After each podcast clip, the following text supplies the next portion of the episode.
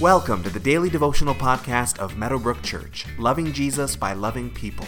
For more information about who we are, find us online at www.meadowbrook.ca.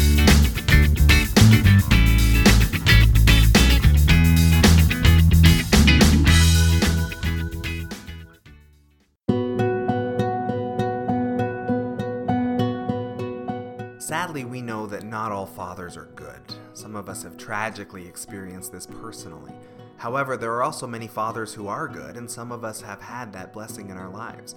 But whoever our fathers were, we can all certainly at least imagine what an amazing father would be like. Maybe a character we know from TV or the movies, or someone that we have seen in our social circles. But however amazing we can see a dad being, our Heavenly Father is even better than that. Whoever the best father is that we can imagine here on earth, God our Father is even better, more loving, more generous, more wise, more good. He's a good, good father. That's who he is. Jesus taught often on the Heavenly Father, wanting us to know what He's really like. He does so in today's verses. Matthew chapter 7, verses 7 through 12 says, Ask and it will be given to you. Seek and you will find. Knock and the door will be opened to you. For whoever asks receives, the one who seeks finds, and to the one who knocks the door will be opened. Which of you, if your son asks for bread, will give him a stone?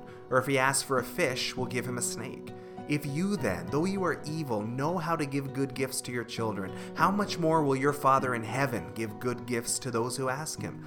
So in everything do to others what you would have them do to you, for this sums up the law and the prophets.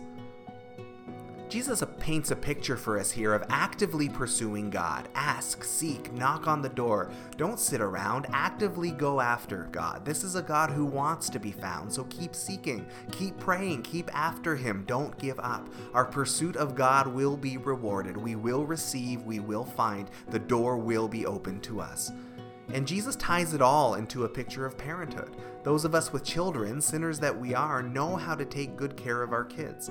And if sinners can do it, how much more can God, not a sinner, take care of us really well?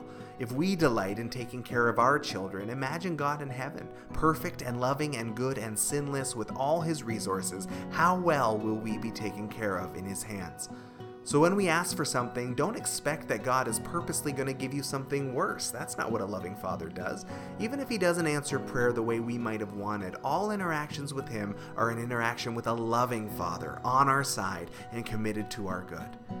Jesus includes in these verses his golden rule do to others what you would have them do to you. Now, other faiths and philosophies have this same idea in a more negative form. Don't do to others what you wouldn't want them to do to you. But Jesus' words are much more proactive and powerful. I have to actively go out of my way to do good, just as God does good for me, just as I would want done for me. I am to be a force for good, looking with empathy and compassion towards other people for wherever they are at, whatever they are going through, and meeting them there. Jesus says that this concept sums up the whole law and the prophets. That is all of the Old Testament. If we get this idea right, it fulfills every other part. It's a quick and easy way to know if we're living in a way that God approves. Am I treating someone in the same manner that I would treat myself? So today, let's put this concept into practice. Go and do good to someone just as you would want done to you, and know that you are fulfilling the Word of God as you do so.